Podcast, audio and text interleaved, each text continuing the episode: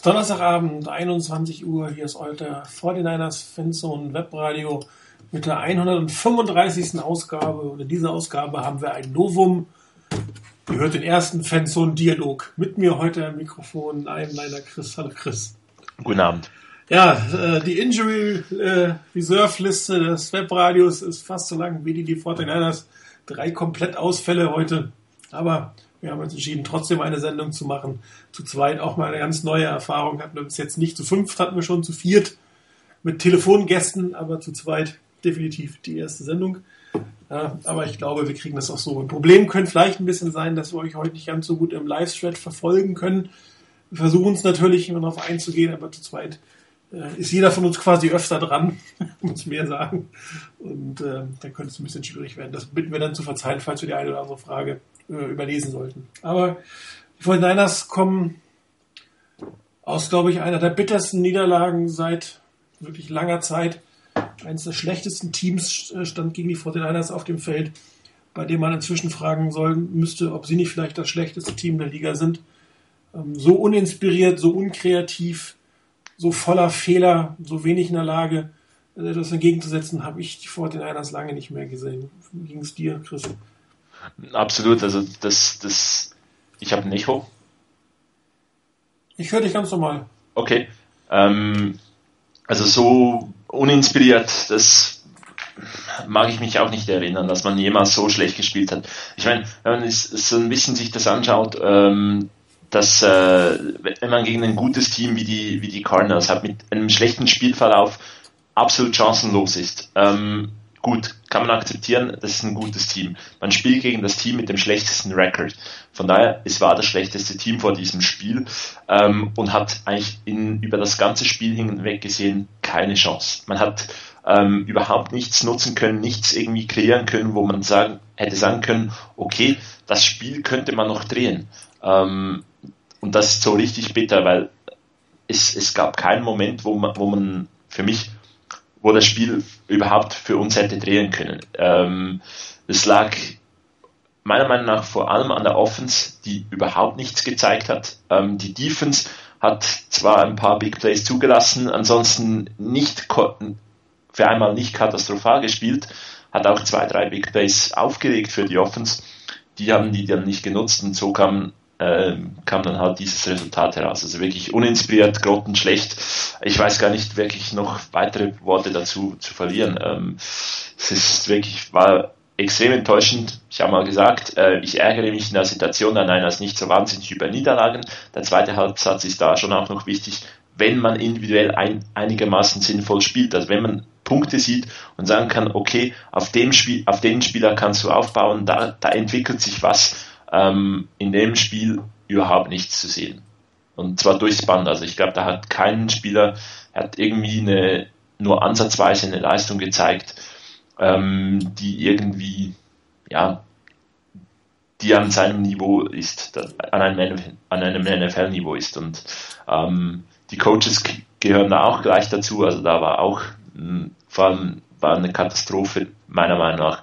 Und äh, ja, so holt man dann halt gegen die Cleveland Browns, die das schlechteste Team waren, jetzt wahrscheinlich definitiv nicht mehr sind, ähm, holt man drei Punkte. Die sieben Punkte in der Garbage Time, äh, die zähle ich jetzt da nicht, weil da war das Spiel so oder so schon gelaufen.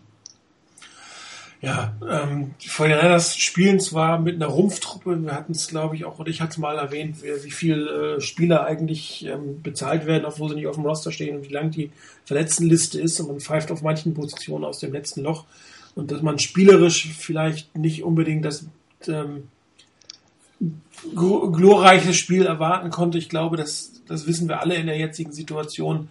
Aber die Art und Weise dieser Niederlage, das ist doch schon wirklich frustrierend. Vor allen Dingen, ähm, weil man immer wieder heißt, es gibt einen Players Coach, äh, der bei seinen Playern sehr geliebt, beliebt ist, der aber nicht in der Lage ist, dieses Team in irgendeiner Form, zumindest bei Auswärtsspielen, auf die Situation einzuspielen, einzustellen. Ähm, keine Adjustments, nachdem man vielleicht schon nicht gut angefangen hat, das mit dem nicht gut anfangen, das zieht sich schon die ganze Saison, kein Touchdown im ersten Quarter, nicht mal gegen das schlechteste Team der Liga konnte man in der ersten, im ersten Quarter irgendwie ein bisschen was äh, bekommen, hinbekommen.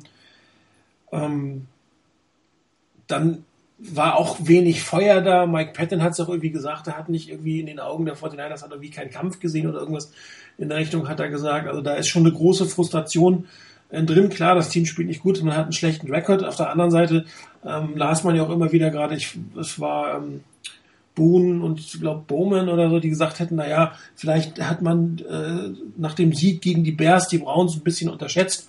So kam das ein bisschen rüber, was sie gesagt haben. Wörtlich war es nicht, war ein bisschen anders ausgedrückt wo ich mich dann auch frage, also das Bears-Spiel hätte man eigentlich eher verlieren als gewinnen sollen, so wie das Ganze gelaufen ist. Und äh, dass man dann ein Team, egal welches Team es ist, auswärts, die schlechteste Team, egal, unterschätzt ist, wenn das wirklich der Fall ist, dass die Fortinanders da mit einer gewissen Selbstüberschätzung hineingegangen sind, dann muss man sich auch ganz fragen, wie ist, wie ist die ganze Stimmung, die Atmosphäre, wie, wie wird da geredet, wie wird darauf vorbereitet. Man hat auch hinterher gelesen, dass der eine oder andere wohl gedacht hat, man könnte mit noch einem 8.8., im schlechtesten Fall 7.9 aus der Saison gehen, so wie das Restprogramm ist und völlig eigentlich anscheinend überschätzt, was das Team ist in der Lage zu leisten, beziehungsweise überhaupt nicht nachher darauf reagiert, als man gesehen hat, dass es nicht so läuft, wie man es eigentlich hätte haben wollen. Also das ist schon beschämend eigentlich, wie ein Team auftreten kann und wie ein Coaching-Staff auftreten kann.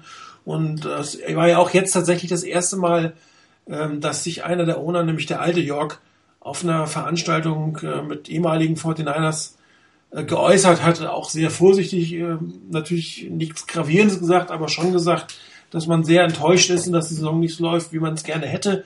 Und das war ja das Erste, was eigentlich gekommen ist an der Situation. Und glaube ich, spricht jetzt auch schon ein bisschen dafür, dass man doch jetzt eine, sich genötigt gefühlt hat, in so einer Situation irgendeine Art von Statement von sich zu geben.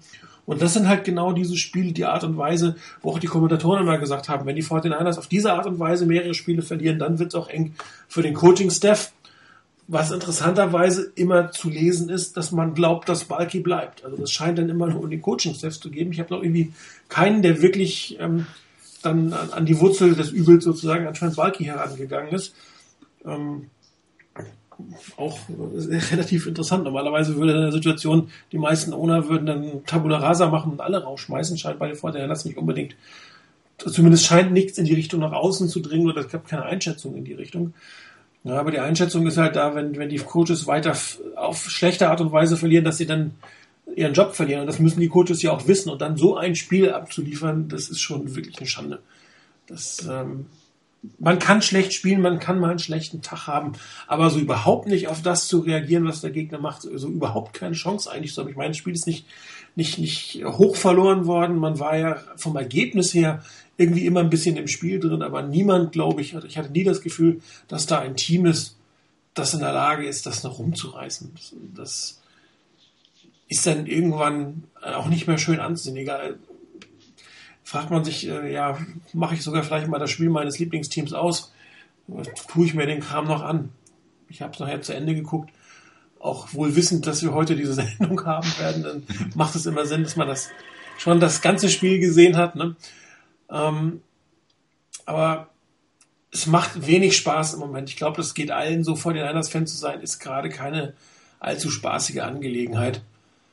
Und ähm, ich bin hin und her gerissen. Also eigentlich wünsche ich mir fast, dass die nächsten drei Spiele auch so laufen, weil dann gibt es wirklich zumindest eine Chance, dass sich bei den 49ers was ändert. Wenn wir jetzt gegen die Bengals wieder gut aussehen, auch wenn die mit, mit, mit äh, ihrem zweiten Quarterback ankommen, dann äh, ist, ist das schon fast wieder vergessen, wie das Spiel gegen die Bengals gelaufen ist. Aber ich befürchte irgendwie, die 49ers sind mehr die, wie so, wie wir sie gegen die Bengals gesehen haben, als wie wir sie damals gegen die Vikings gesehen haben. Und ähm, ich habe aber langsam aufgegeben, da Hoffnung zu haben, dass sich was ändert. Das passiert halt wirklich nur, wenn es schlecht wird. Und darum bin ich so wirklich im Moment hin und her gerissen und sage mir, komm, lass die drei Dinge auch noch verlieren. Darum kommt jetzt auch nicht mehr an, es sind nur noch drei Spiele. Ähm, und dann sind wir die meisten los, die da an der Seitenlinie stehen, aber man kann sich ja nicht immer sicher sein, dass das so ist. Ich glaube, der letzte Punkt, den du angesprochen hast, ähm, mit diesem ähm, schlechten Saisonende. Also wenn es wirklich so ein grottenschlechtes Saisonende wird, nochmals drei solche Spiele.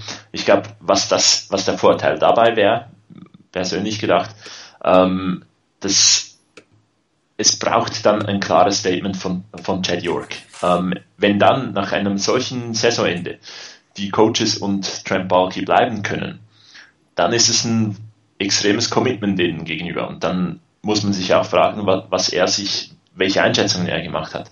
Ähm, wenn es so richtig schlecht wird und dann muss er reagieren und die eigentlich entlassen. Wenn er sie behält, dann ist das, äh, zeigt das irgendwo die Einschätzung, die er, die er macht.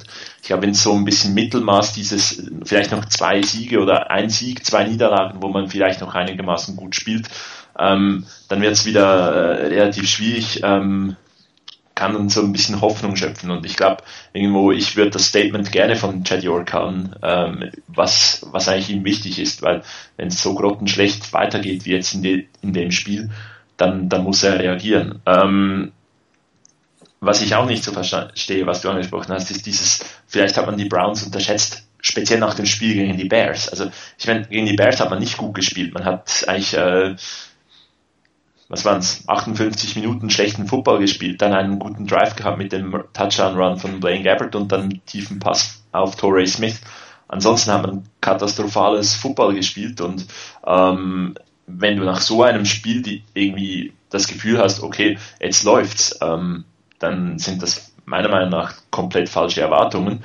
Ähm, wenn du erwartet hast, dass man vielleicht noch 7, 9, 8, 8 äh, das, das Spiel, die Saison beenden kann, dann durchaus möglich, aber dann muss man einfach deutlich äh, besser arbeiten und deutlich besser vorbereitet sein auf solche, ähm, auf solche Situationen und auf solche Spiele. Ähm, ich habe irgendwie dieses Gefühl, so ein bisschen planlos, ich, äh, planlos äh, vorgehen. Ähm, man versucht Dinge, die schlecht funktioniert haben, versucht man immer wieder und ähm, ist überhaupt nicht kreativ oder irgendwie was Neues reinzukriegen ähm, oder was zu ändern. An Anpassung gab es hier nicht und ähm, ja, dann sind irgendwie so ein 8-8 Ende der Saison total illusorisch. Und äh, ja, es war so, war de waren definitiv jetzt zwei Spiele in, in den letzten zwei Wochen, die kein, keine Hoffnung machen für die, für die letzten drei. Dazu kommt, man hat gegen ein Team gespielt, was die 30 schlechteste Laufoffense hatte. Irgendwie unter 80 Yards pro Spiel und lässt sich hier äh, 250 Yards Rushing einschenken.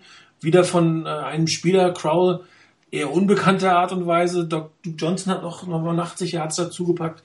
Auch da überhaupt nicht in der Lage gewesen, irgendwie sich dagegen zu sträuben. Also das ist, auch die Defense hat jetzt keine großartige Leistung gebracht, jetzt zwar nicht viele Punkte zugelassen, aber das sah teilweise wirklich schlimm aus, was da auf dem Feld stand. Und auch da kann man sagen, ja, fehlt der ein oder andere Spieler.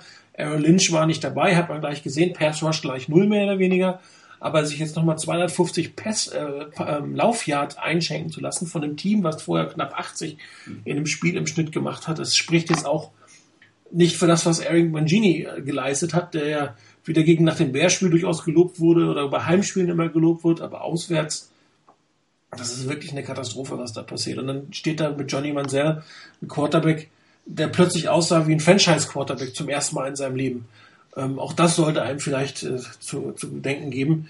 Seine Mitspieler haben zwar gesagt, er kriegt es langsam hin, er weiß, in welche Rolle er gewachsen ist, aber vorher sah das nicht gut aus, was Johnny Manziel gespielt hat. Und jetzt mal abgesehen von Interception war das ein durchaus attraktives Spiel von ihm. Und auch da von den 49ers nichts passiert. Keinen Gegenwehr, wie gesagt, kein Pass Rush ohne, ohne Aaron Lynch. Ähm, Backfield hat nicht immer wirklich gut gestanden. Ähm, ich glaube, wie viel Sex haben die 49ers gehabt in dem Spiel? Zwei.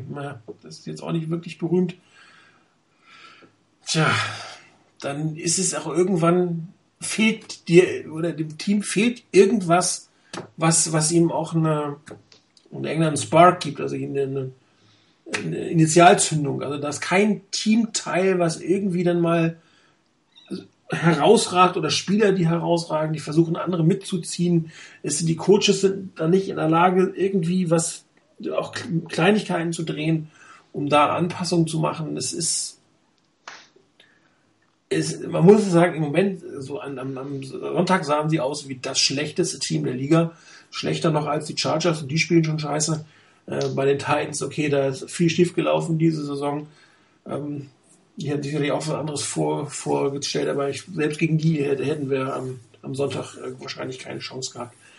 Und ähm, wie gesagt, meine große Befürchtung ist, dass die, die wahren 49ers die schlechten sind und nicht die guten, wenn sie gelegentlich mal gut spielen.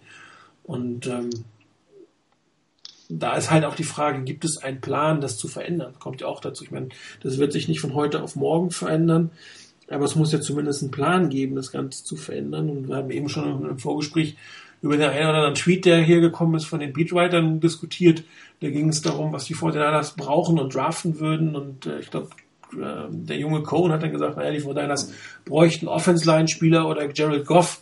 Aber Balky wird einen Defender in Runde 1 nehmen, wahrscheinlich wieder ein Project der in drei Jahren erst spielen kann. Und das ist so ein bisschen die Befürchtung, die, die da ist, wenn, wenn sich nichts ändert oder wenn sich zumindest auf der, auf der GM-Position nichts ändert, dass diese Philosophie, die die 49ers bei, was das Thema Spieler, Draften, Free Agency nicht unbedingt positiv äh, verlaufen ist, dass diese Philosophie erhalten bleibt und nicht angepasst wird. Und vielleicht kann man noch den Coach austauschen, aber äh, wenn, wenn Balgi meint, er ist auf dem richtigen Weg und er kriegt das schon irgendwie hin und, und der Jorg das genauso sieht, dann, dann draften wir auch wieder mit, mit Potenzial, vielleicht mit Positionen, wo man sagt, ja, da haben wir auch ein Need, klar, aber es ist die Frage, ist es der Need für die erste Runde? Also es wird nochmal eine relativ spannende Diskussion ähm, um, um, die, um die Drafts, um die Situation, wie das da umgeht. Geht es genauso weiter wie bisher auch, also mit eher Downtraden, Masse statt Klasse, SEL Club Potenzialspieler. Ähm, und da sind die 49ers tatsächlich mal darauf, Impact-Spieler zu draften. Für Positionen, die sofort einen Impact brauchen. Mal gucken, wie das weitergeht. Ja, ich glaube, das, das mit dem Need äh, kannst du eigentlich beinahe mit diesem Roster auf jede Position beziehen. Ähm, einen gewissen Need gibt's glaube ich, beinahe überall. Äh, vielleicht außer auf Left Tackle und ja, auf Safety. Safety.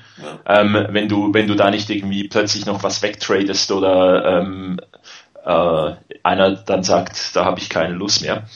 Ähm, von daher kannst du eigentlich nicht basiert jede Position nehmen. Die, die große Frage, die ist für mich wirklich eher, wo, da, wo dann der Impact Player herkommt. Also welchen Spieler, das man nehmen kann und dann wirklich äh, von Tag eins eigentlich das Team besser macht. Und ich, ich habe da, das hat äh, Trent Balky auch schon geschafft. Ich meine, Eric Reed war ein guter Pick von, vom ersten Tag an.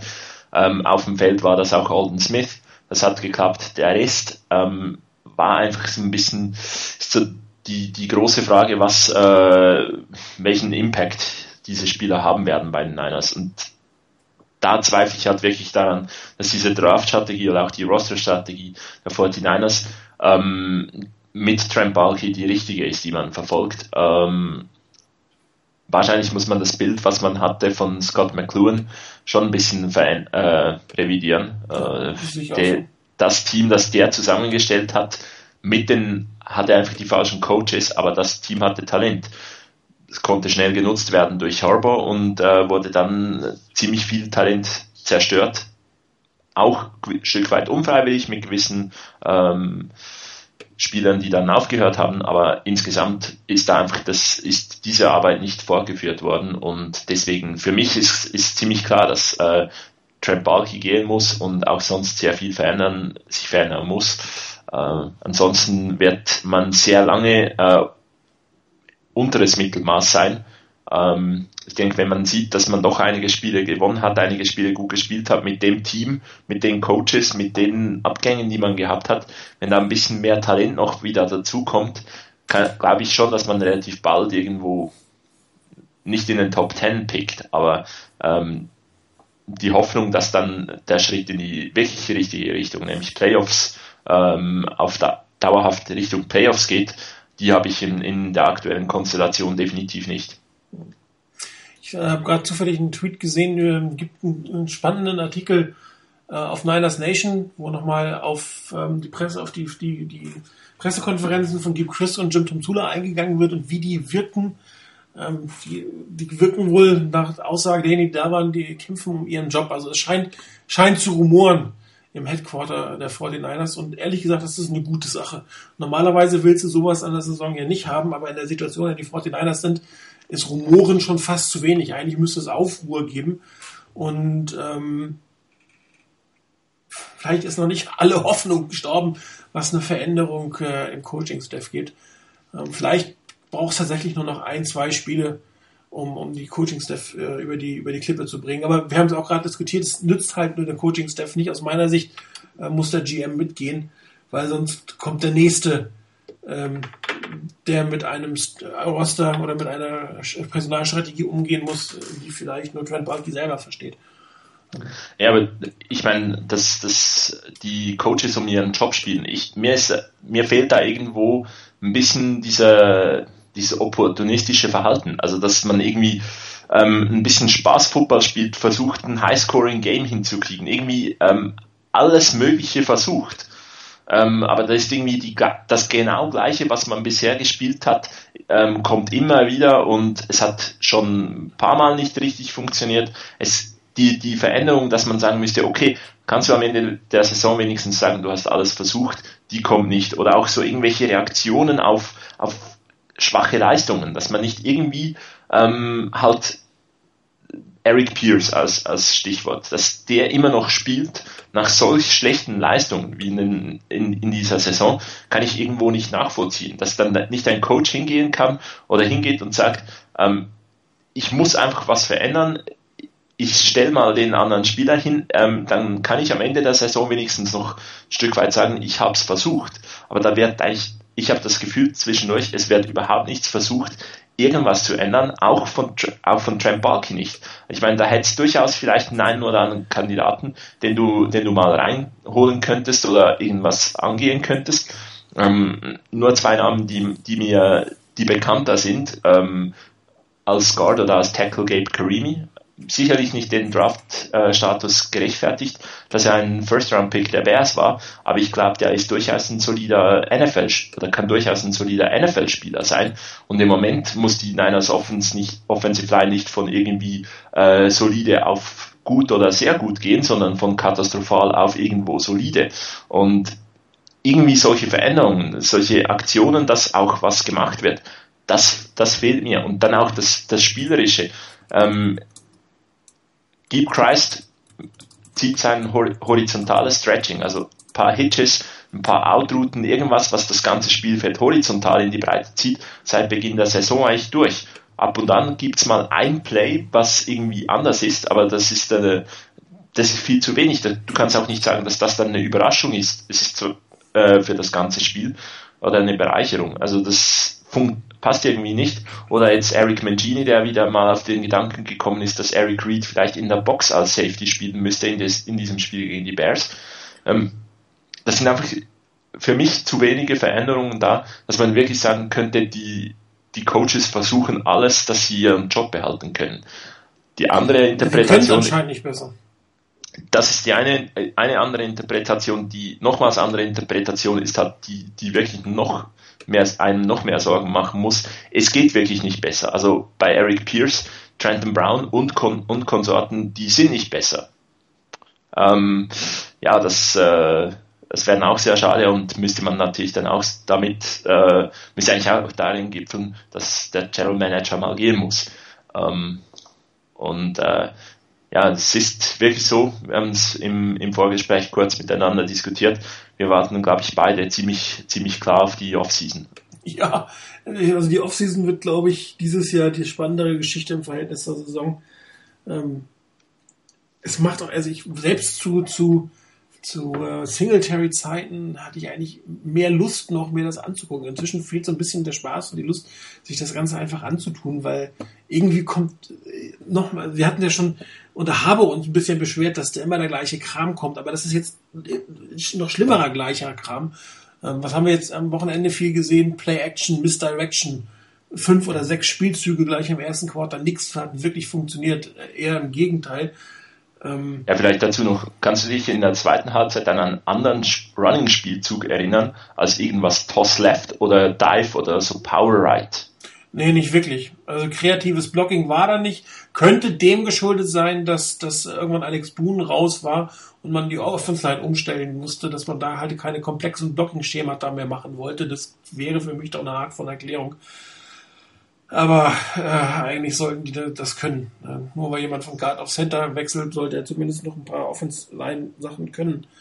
Aber das ist halt das nächste Problem, die Offense-Line. Ähm, Kilgore, seinen, seinen ersten wirklichen Einsatz nach einer langen Verletzung. Ähm, der zweitbeste Offense-Liner, fast zwei Drittel des Spiels nicht dabei. Markus Martin, Not am Mann. Man hat es da wieder nicht geschafft, einen anderen Guard einzusetzen. Ich weiß gar nicht, wer dann. Äh, wer war es denn? Trent Brown wäre noch als, Off als Tackle möglich da gewesen. Brandon Thomas war gar nicht active an dem Tag. Ähm, viele Optionen gab es nicht. Aber auch da sind die 49ers wieder ein Stück selber schuld. Die haben die Offense Line, die ihnen äh, Trent Balky zusammengestellt hat. Und da steht auf der rechten Seite ein völlig überbezahlter, unterqualifizierter Right Tackle. Äh, ein völlig überforderter junger Center, der einen Guard spielen musste und äh, kein, kein Right Guard, der überhaupt äh, vernünftig ins Team herangeführt wurde. Und dann sieht so aus, wie es ist. Ich meine, ähm, klar, die Linie ist nicht besser geworden, nur weil ein Quarterback getauscht wurde und äh, die Linie ist auch nicht besser geworden. Oder äh, das, das schlechte, sagen wir, das schlechte Playcalling hilft der Linie jetzt ja auch nicht. Und ähm, wie gesagt, wir haben neun Sex kassiert in dem Spiel gegen ein Team, was vorher, ich weiß, 17 oder so hatte in, in, in den vorherigen zwölf Spielen. Und ähm, das ist mit dem Anspruch, mit dem die 49ers ins, äh, hineingegangen sind und mit dem, was auch die, die, die Coaches auf der Pressekonferenz äh, immer wieder von sich geben, ist das einfach nicht, nicht akzeptabel. Ja, und ähm, da meine Hoffnung ist, ich sage es jetzt zum dritten Mal, dass, dass York feststellt, äh, dass das Wurzel oder eine Wurzel von den ganzen Übeln ähm, sein General Manager ist, der es wirklich geschafft hat, in den letzten fünf Jahren ein Team auf die Beine zu stellen, was nicht mehr konkurrenzfähig ist. Es kann ja nicht sein, dass das Einzige, was er vernünftig kann, Defensive Backs draften. Das ist vielleicht ein bisschen wenig für einen General Manager. Also ich hoffe eigentlich, dass ein guter General Manager, Manager mehr können muss als eine Position draften. Und ähm, so ganz ehrlich, äh, den Top Track Record bei Defensive Backs draften hat er nun auch nicht. Also Eric Reed gut, der, der ist wirklich stark. Ähm, Jaquiski Tart hat gute Ansätze gezeigt. Ähm, Jimmy Ward bewegt sich so nach ein paar Jahren endlich mal weg von dieser Bust Area. Ähm, Kenneth Ecker ähm, nicht immer ganz zufrieden, was der sich leistet oder was der leistet auf dem Feld. Ähm, und dann hast du noch Dante Johnson und Keith Reeser, die nicht auf dem Feld stehen. Wie viele also so, Snaps hatte Dante Johnson wieder gehabt? Ich glaube irgendwie 11, sieben, 12 oder so. Sieben, oder sieben. reguläre äh, Markus Chromati 3. Also ich, ich verstehe es nicht. Also das, Eric das, Armstead 35 Snaps. Warum? Ich meine, die Saison ist durch. Warum lässt man den nicht mehr spielen? Hier steht Eli Harold 29 Snaps. Warum lässt man den nicht mehr spielen? Ahmad Brooks wird nächstes Jahr wahrscheinlich nicht mehr im Team sein und hat 30 Snaps mehr in dem Spiel wie diesem. Also ich, ich, ich verstehe die Philosophie nicht. Klar, die, die Coaches also versuchen das Beste aufzustellen, was, was sie haben, um ihren Job zu retten, aber das ist, genau. das ist nix ist, ist für mich eigentlich grundsätzlich auch unproblematisch, wenn du, wenn, wenn die Spieler spielen, von die eigentlich gute Leistungen gezeigt haben und äh, einem die vermeintlich beste Chance gibt zu gewinnen. Das ist das, was die Coaches nun machen müssen. Das ist Kampf um, um den eigenen Job. Bei einem Amar Brooks, dass der 30 Snaps mehr spielt als ein Eli Harold, verständlich. Amar Brooks hat gute Leistungen gezeigt in der Vergangenheit. Ähm, das Problem, was ich mehr dabei habe, ist, dass ein Kenneth Ecker, ein Tremaine Brock teilweise katastrophal spielen, was, was man so sieht. Ähm, und in einem Spiel, wo äh, Cromarty und Johnson die Starter sind, die eigentlich wirklich eine gute Leistung zeigen. Und das irgendwie keinen Einfluss hat auf, auf, den, auf, die, auf das Lineup. Äh, und ich, ich habe irgendwie das Gefühl, das kann auch eine total falsche Leistungskultur sein, ähm, dass die, dass wirklich grottenschlechte Leistungen teilweise null Einfluss haben. Ein, ein Jordan Debbie, der wirklich eine Katastrophe war in gewissen Spielen, ähm, aber halt mental keine Miste äh, Fehler macht. Äh, wunderbar. Ähm, dann lange Zeit sich mit Andrew Tiller, der besser spielt, die Snaps komplett abwechselt ähm, und eigentlich irgendwie das wenig Veränderungen hat. Also, dass man wirklich wahnsinnig schlecht spielen kann und weiterhin spielt, ist irgendwo, das kann ich nicht nachvollziehen. Und ähm, bei, bei anderen Positionen eben, wie gesagt, Outside Linebacker ich, ist für mich ein Stück weit okay. Lass die spielen, die, die wirklich Leistung bringen, die auch das in der Vergangenheit gezeigt haben. Wenn, wenn ist auch ein Stück weit klar, dass man da mehr Vertrauen hat als Coach. Aber an anderen Orten, es muss meiner Meinung nach müssen solche Leistungen irgendwo eine Veränderung geben und dann kommt halt vielleicht wirklich, äh, also die Einschätzung der Coaches ist entweder völlig falsch oder halt wirklich das, was äh, Rainer noch kurz geschrieben hat in der Antwort 27 zu Pierce. Ähm, gibt einfach niemanden, der besser ist. Äh, ja, gewissen Positionen habe ich das zumindest das Gefühl, dass da auf dem äh, dass auf dem Roster ein, zwei Leute wären, die durchaus besser spielen können. War Devi überhaupt dabei am Wochenende? Also ja, es, es gab irgendwie eine, eine ich habe ich hab irgendwie eine, eine Nachricht gesehen auf Niners Nation, wo sich Tom Sula im vierten Viertel äh, darüber aufregt, das war so ein GIF, ähm, dass, dass die Offense schneller machen soll und hinten dran hat sich äh, Jordan Davy in, in Vollmontur ein bisschen gelockert. So. Ich sehe ihn irgendwie völlig entspannt. Gerade im Snapcount. Egal. Ges gespielt hat er nicht, glaube ich. Ähm, er war, äh, war aktiv, aber hat keinen Snap gespielt, wenn ich es richtig in Erinnerung habe. Ja, aber der ist hier nicht aufgeführt bei, bei Mayoko und wahrscheinlich hat er ihn vergessen, weil Did Not Play. Ich hatte ihn jetzt ein bisschen gesucht. Hat er ähm, den, führt er denn normalerweise Spieler auf, die, die Ja, ja, Did Not haben? Play steht dann drunter. In diesem okay. Fall Dylan Thompson und, und äh, Trenton Brown, die aber active waren. Und er war auch nicht inactive, das waren Thomas und Silverman. Also hat er ihn irgendwo vergessen. Okay, ja. Oder er hat irgendwie ein. Ah, doch, er hatte zwei Special Team Snaps. Alles klar, da ist er. Okay, darum ist er äh, bei der anderen nicht aufgeführt. Tja, äh, ich würde sagen, wir gehen mal ein bisschen gleich in, in, die, äh, in das Thema der Woche. 9-6 hatten die 49ers ähm, kassiert. Ähm, Super Tommy hatte mich gefragt, ob ich mal ein bisschen drauf eingehen kann. Ich habe mir den Spaß gemacht. Ich habe mir alle angeguckt. ob wir jetzt alle hinkriegen, ähm, müssen, müssen wir mal sehen. Ähm, aber wir fangen mal an äh, mit dem ersten. So, warte, warte, warte, warte. Ups, das ist Antwort Nummer 33 sollte jetzt da sein.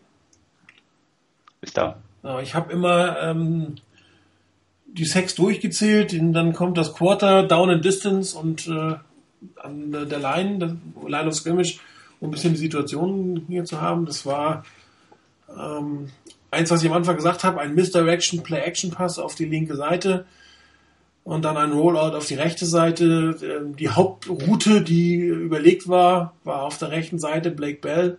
Erst nach innen blocken, dann nach außen gehen. Hauptpass Rush kommt äh, vom, vom F Defensive End und der Safety über Blake Bell hat die Coverage.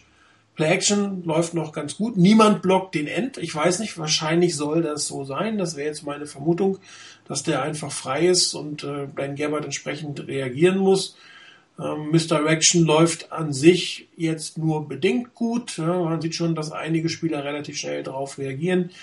Im Bild 4, ähm, da wo die weiße Linie ist, ist das First Down. Das heißt, auch die Route, ist nicht das First Down, ist die Line of Scrimmage das heißt, auch die Route, die von Blake Bell gelaufen ist, ist jetzt nicht so unbedingt darauf äh, ausgerichtet, viele Yards zu machen. Wahrscheinlich auch einer der Gründe, warum ihn äh, Blaine Gabbard dann nicht anspielt. In Bild 5 sieht man noch ein bisschen mehr. Du hast noch einen Receiver weiter oben.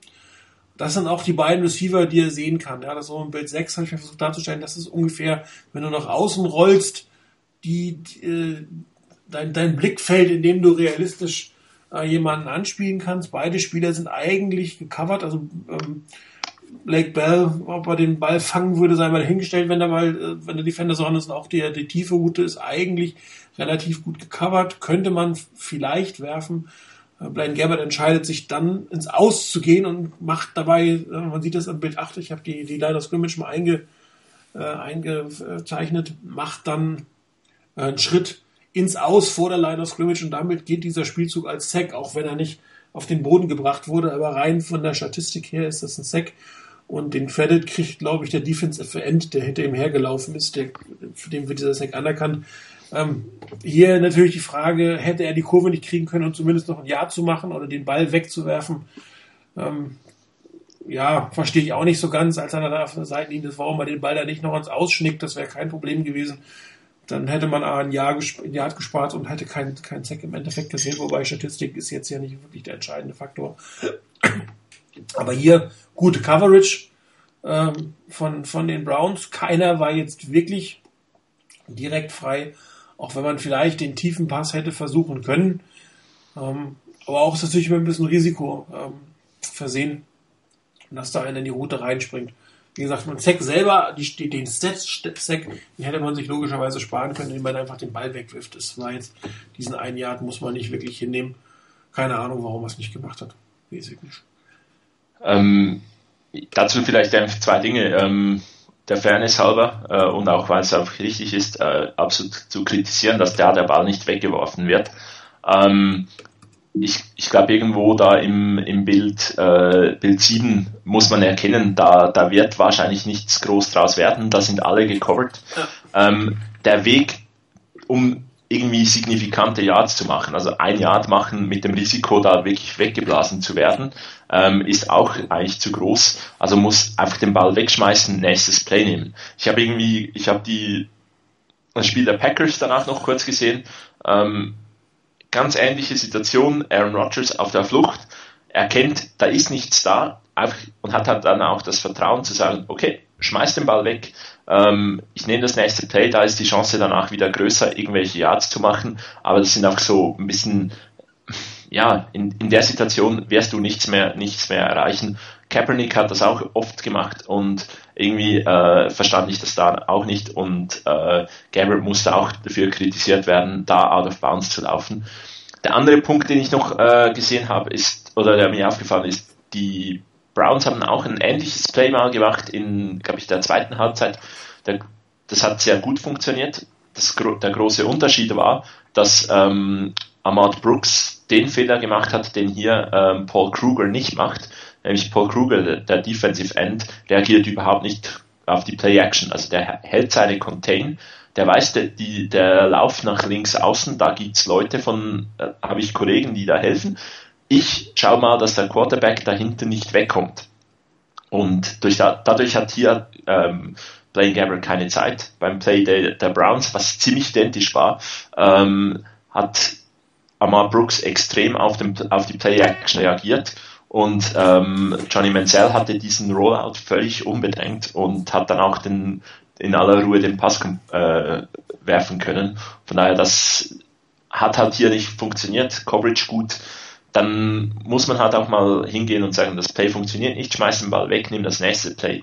Ähm, ja. Ja, nächster Spielzug ähnlich aufgebaut, Play Action. Oh scheiße, ich habe den noch nicht abgeschickt.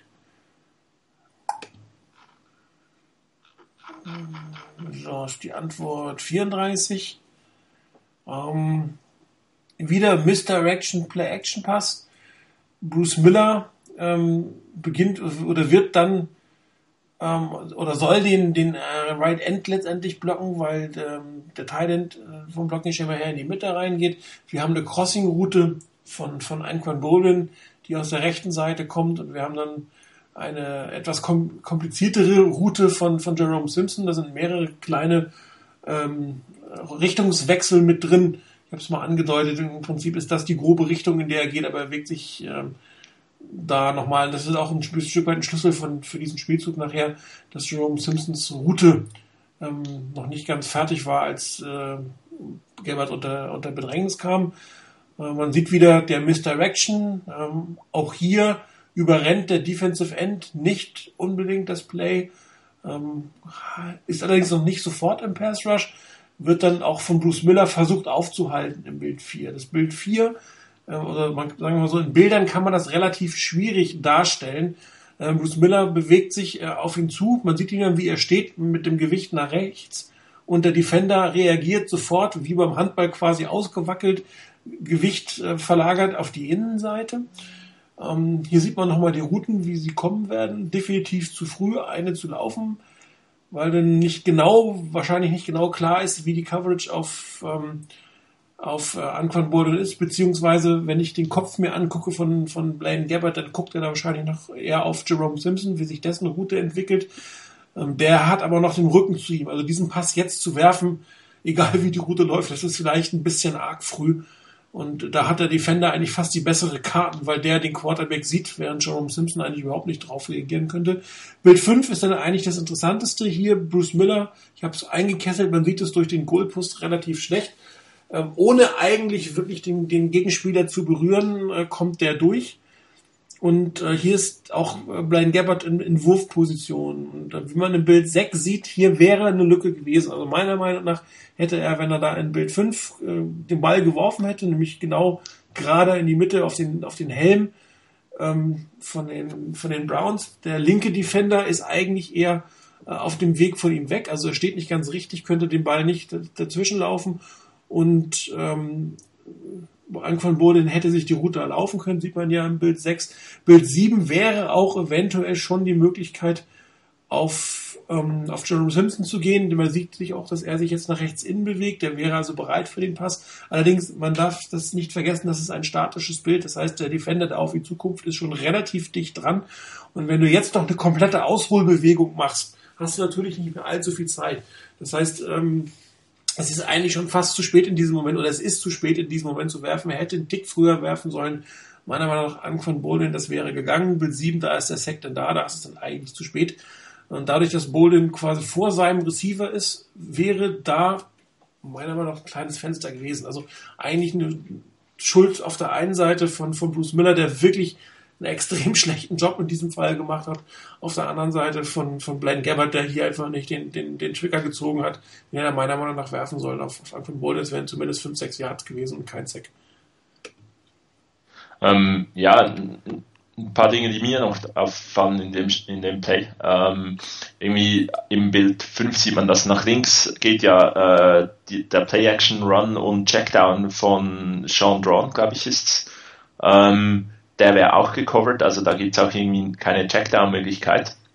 Dann im ganzen Play selber, ähm, dadurch, dass Blake Bell und Bruce Miller äh, Blocking-Aufgaben haben, ähm, sind schon mal zwei Routen weg. Also du hast eigentlich nur extrem wenige Anspielstationen. Wenn dann noch ein Block weg ist, dann gibt's gibt's eigentlich äh, kaum mehr irgendwas zu machen.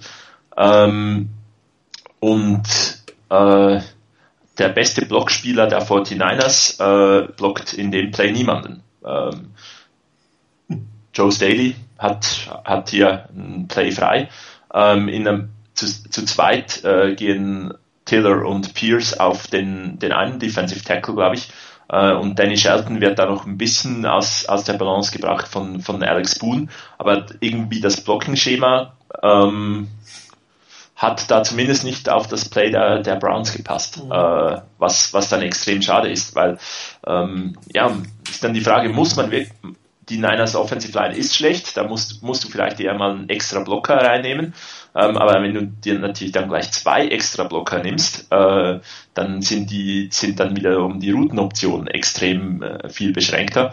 Und äh, dann hätte ich lieber eigentlich, dass die Offensive Linemen jemanden blocken und nicht wie Marcus Martin und Joe Staley frei haben. Äh, und Bruce Miller und Blake Bell irgendwie auf einer sinnvollen Routenkombination sind. Ansonsten, aber ja, äh, es war wirklich ein Bild 6, dieser eine Moment, wo man mit Mut, äh, den Blaine Gabbert hier auch nicht wirklich nicht in dem Spiel nicht so extrem gezeigt hat, den Ball auf Ancon Boldin wirft. Ähm, aber ansonsten war da nichts zu machen. Ja. Das stimmt. Vielleicht wäre es eine interessantere Variante gewesen, mit einem Pulling Guard zu spielen hier und äh, Bruce Miller auf der Seite blocken zu lassen. Wäre vielleicht einfacher gewesen, als dass er erstmal komplett noch durch das äh, hintere Backfield laufen muss, um dann seinen Mann aufzunehmen vielleicht nicht. Das war mal eins, wir haben es eben kritisiert, sehr einfaches Blocking-Schema, hier etwas komplexeres, was leider nicht äh, so ganz gelaufen ist, wie man sich vorgestellt hat. Ja, Sec 3, Dry, Sec 3, Antwort 35, kam dann bei 4. und 1 an der Cleveland 30. Ich habe gesagt, ja komm, da kann man ja mal vergehen. Ähm, hätte jetzt, hätte ich gesagt, mit einem Pass durch die Mitte, Short Pass, irgendwas gerechnet. Stattdessen kassiert man den nächsten Sack. Ähm, wieder ein Play-Action. Sean Drawn geht äh, auf die rechte Seite auf seine Route. Blake Bell blockt kurz an, habe ich angedeutet, versucht anzudeuten und geht dann auf eine Route. Und ähm, sein Mann auf der Außenseite, äh, der Safety, ähm, wird den Passwash machen. Ich glaube, er macht auch den Sack hinterher. Auf Bild 2 sieht man, die Play-Action ist nicht, das ist jetzt wirklich keine Play-Action, was da läuft. Ähm, ich weiß nicht, ob äh, Blaine Gabbard sich da falsch dreht oder was Falsches im Kopf hat oder ob Sean Drawn erstmal hätte Richtung Line of Scrimmage gehen sollen, um eine Art Play-Action zu machen. Keine Ahnung, sieht auf jeden Fall sehr komisch aus. Ähm, und dann ähm, ist das komplett auf die linke Seite halt ausgerichtet. Das ist, das täuscht immer so ein bisschen von der Perspektive. Darum habe ich jetzt mal beide Perspektiven genommen. Bild 3, Bild 4. Diese weiße Route deutet an, das wäre so ein bisschen die Option gewesen, also diesen Pass nach oben und außen zu legen, weil richtig frei ist Blade Bell in diesem Moment nicht. Aber wenn man den, ich habe sogar schlecht gezeichnet, wenn man den irgendwo an die 25 und zwar genau auf Höhe der Hashmark, der, der Zahlen, nicht der Hashmarks, der, der Jahrzahlen gelegt hätte, wäre das sicherlich eine Option gewesen, diesen, diesen Pass äh, zu laufen und den hätte sich dann Blake Bell erlaufen können oder eben auch nicht. Da wäre halt keine Gefahr, dass ein anderer Spieler äh, ihm da in die Quere kommt. Keine Ahnung, warum auch hier äh, Blaine Gabbard ein bisschen lange zögert, ob es eine andere Ansage gab, ob es vielleicht auch äh, Blake Bell ähm, eine Option-Route hatte, also sich entscheiden konnte, welche, was er dann machen wollte, je nachdem wie die Defense da ist und dass Blaine Gabbard darauf warten wollte, was er jetzt tatsächlich macht keine Ahnung, ähm, Bild 5, in dem Moment, wo eigentlich Blake Bell für ihn sichtbar ist oder klar ist, wo er ist, da ist es dann wieder zu spät, da kommt dann, da ist er die 44, ja, der, der Safety kommt dann durch. Das kurze Anblocken hat nicht viel geholfen, wenn man sich anguckt, wie viel Offense Line, da spielen dann 1, 2, 3, 4 Offense Line Spieler stehen gegen drei äh, Verteidiger und hinter ihnen kommt dann noch der äh, der Defensive Back durch. Also auch nicht wirklich gerade eine optimale Verteilung der Ressourcen der Offense Line. Und dann kommt der Druck und dann ist es eigentlich zu spät. Black Bell ist da die einzige Situation, aber ähm, im Bild 5, da ist es eigentlich schon fast zu spät äh, zu werfen. Ich habe es im Bild 6 nochmal angezeigt, da ist äh, Glenn Gabbard irgendwann auf der Flucht. Aber auch hier äh, Offense-Blocking-Schema bisschen zweifelhaft, bisschen schlecht verteilt. Und zum zweiten Mal also bei Gabbard, der in diesem Fall einfach nicht wirft. Es kann verschiedene Gründe haben. Es ist extrem schwer, ähm, das jetzt ähm, zu beurteilen, ob das ein gravierender Fehler war oder nicht.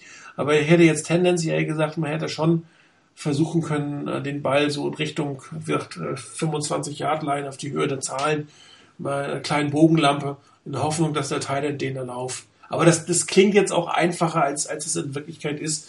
Ähm, wie gesagt, muss, muss man da vorsichtig sein mit der Kritik, ob es jetzt wirklich ähm, so ein Fehler war. Sah aber komisch aus, fand ich jetzt. Ja, ich glaube wirklich, dass äh, da auf der linken Seite dann die, die, Offen die vier Offensive Linemen gegen vier Defensive Spieler so nichts mehr ausrichten können. Vielleicht auch ein bisschen Kommunikationsfehler, dass er den nicht werft. Ähm, ja, ähm, ist natürlich sehr schade. Die andere Option wäre natürlich gewesen, wiederum nach rechts dann wegzu, vom Druck wegzugehen. Dann wäre es sehr interessant geworden, was der äußere Receiver auf der, äh, bei der Sideline oben äh, dann gemacht hätte, ob der seine Route angepasst hätte, ob das eine Option geworden wäre. Ähm, Im Endeffekt muss man halt aber dennoch sagen, antizipieren, dass da Blake Bell frei wird. Wie gesagt, wie du gesagt hast, was es denn genau noch für, für eine Route war, ob da alles richtig gelaufen ist, wissen wir natürlich nicht ganz genau. Aber den Ball da irgendwie auf, sag mal, gut Glück auch zu werfen, ähm, wäre sicherlich die bessere Option gewesen, als auch sicher mal den Sack zu nehmen. Mit dem Sack hast du definitiv keine Chance auf das First Down. Ja. Das zieht sich auch so durch beim nächsten Sack. Äh, immer noch im zweiten Viertel, dritter und drei auf der 34. Das wird uns nachher noch zweimal begegnen. Die 49ers haben tatsächlich drei ihrer neuen Sacks auf der eigenen 34 kassiert. Meine Strategie wäre zukünftig alle Plays so auszurichten, dass man nicht in der eigenen 34 die Line of Scrimmage hat. Das ist wahrscheinlich die beste, den besten Tipp, den man gibt, Chris geben kann. Ähm, ich muss gucken, es ist die Antwort äh, Nummer 7. Du, ja. du meinst also so eine absichtliche äh, fünf Jahre Strafe nehmen, weil man nicht von der 34 snappen soll. Ja, oder an der 33 aufs Knie gehen, nicht unbedingt die 34. okay, also ähm, Sack Nummer 4, ähm, Mitte des zweiten Quarters, dritter und drei.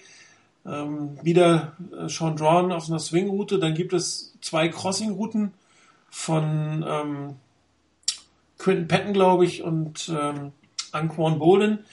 Der Pass Rush, die 99, ist derjenige, der hinterher den Sack machen wird gegen unseren Freund Eric Pierce. Ähm, Bild 2 sieht man, die erste Wahl ist nach rechts. Da ist gecovert. Das werde ich gleich noch in einer anderen Perspektive zeigen. Ähm, das heißt, man sieht ja an, an Blaine Gabbards Kopf, guckt euch am besten Bild 4 gleich nochmal, also 2, 3 und 4 zusammen an. Das ist seine erste Wahl. Ja, da guckt er hin, die Route ist aber zu, also Man Coverage ist da, der zweite Spieler steht on top, da kann er nicht mehr drauf, äh, drauf hinwerfen. Man sieht jetzt aber auch, dass Quinton Patton frei ist und zwar in der Höhe ungefähr kurz bevor er First Down gemacht hat. Also ich fiel, glaube ich, ein Jahr, wenn er da den Pass bekommen hat.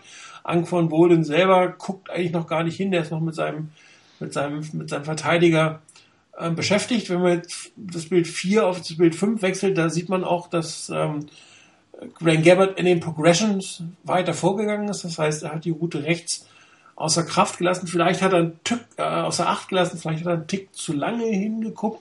Ähm, aber auch hier könnte man wieder sagen, im Bild Nummer 5, ein kurzer Pass auf Quinton Patton wäre sicherlich hier eine Option gewesen. Rot soll andeuten, der Pass auf Anquin Bolden natürlich nicht. Der wäre niemals angekommen. Da steht der Safety, da kommt er nicht rüber. Und da wäre er auch nicht dran vorbeigekommen. Aber eine kurze Pass auf Quinton Patton sicherlich hier eine Option. Das ist auch nur eine kurze Bewegung und vielleicht hätte er dann noch das notwendige Yard gemacht für einen First Down. So, ähm, Bild 6 sieht man es nochmal. Da ist tatsächlich ein bisschen Freiraum da. Ähm, Bild 7, dann ist es eigentlich schon zu spät. Da ist der Druck hinter ihm. Dann versucht er auszuweichen. Wieder ähm, ähnliches Spiel läuft komplett auf die linke Seite. Ähm, merkt eigentlich, dass er nicht, nicht wirklich weiterkommt, wirft den Ball auch hier nicht weg. Hätte auch rein statistisch keinen Sack geben müssen. Hier wird er zwar um, auch umgenietet, das heißt, äh, er läuft nicht nur einfach ins Aus, aber auch da hätte sicherlich die Möglichkeit gegeben, äh, nachdem er außerhalb der Pocket war, den Ball nochmal ins Aus zu werfen. Ist das dritte Mal hintereinander eigentlich, wo ich jetzt sagen würde, naja, die kurze Route hätte er schon versuchen können zu werfen, statt einen Sack zu nehmen. Ich habe es von einem Beatwriter auch ge gelesen, irgendwie ähm, cautious Gabbard. Ähm, er, er war vorsichtig in diesem Spiel. Er hat die Bälle nicht geworfen. Muss man ihm sicherlich auch als, als Vorwurf machen. Ähm, man könnte was, man könnte die, die Completion machen. Wie viel das jetzt diese kurze Crossing-Route bringt, ähm, ich glaube, das wären irgendwo drei Yards geworden. Die hätte gereicht für First Down. Ja, ja, natürlich ähm, wären wäre die bessere Option als ein Sack gewesen, ja. das definitiv. Aber es hat auch ein bisschen was, was mir in diesem, in diesem offensiven Schema mit den offensiven Routen teilweise etwas ähm, ja, nicht gefällt. Es war einfach, dass extrem viel in einen ähnlichen Bereich geht. Also für die Verteidigung wird das, wird das äh, Feld teilweise extrem eng gemacht oder einfach so, dass die Defense sich auf zwei, drei Linien verteilen kann und wenn dann der Pass kurz kommt, hast du plötzlich extrem viele Leute da, dass eigentlich irgendwie vertikal kaum etwas geht. Ähm, wenn ich es richtig sehe, haben die, die Browns da noch auf der 45-Yard-Linie den, den Deep Safety äh, positioniert. Ähm, ja, ist irgendwie, ich verstehe es nicht so ganz, weshalb äh, die, der Aufbau von gewissen Routen, ich glaube, der Kant ist teilweise extrem einfach, das zu verteidigen mit, mit zwei, drei Linien mhm. zu machen, wo, wo man dann einfach das Ganze abfangen kann. Ähm, aber klar, gebe ich dir absolut recht, den Ball werfen, äh, hast du wenigstens die Chance, äh, das First Down zu machen. Ähm, aber dennoch man macht sie mal auch nicht so wahnsinnig einfach. Es sind halt keine Hochrisikowürfe. Da würde ich jetzt sagen, lass es sein. Aber das sind Sachen, das ist halt eine sehr kurze Bewegung, ein sehr kurzer Pass. Da sollte eigentlich nicht allzu viel passieren, wenn der präzise geworfen ist. Die langen Routen hätte ich jetzt auch nicht genommen. Der fünfte Sack. Ähm, vielleicht noch ganz kurz auf eine, eine Frage von Flex einzugehen. Ja. Jetzt in diesem Play zwar weniger, auch wenn da, ähm, glaube ich, äh, ist es Alex Boone oder und Andrew Tiller, glaube ich, ein bisschen im, im Nirgendwo stehen, gewissermaßen.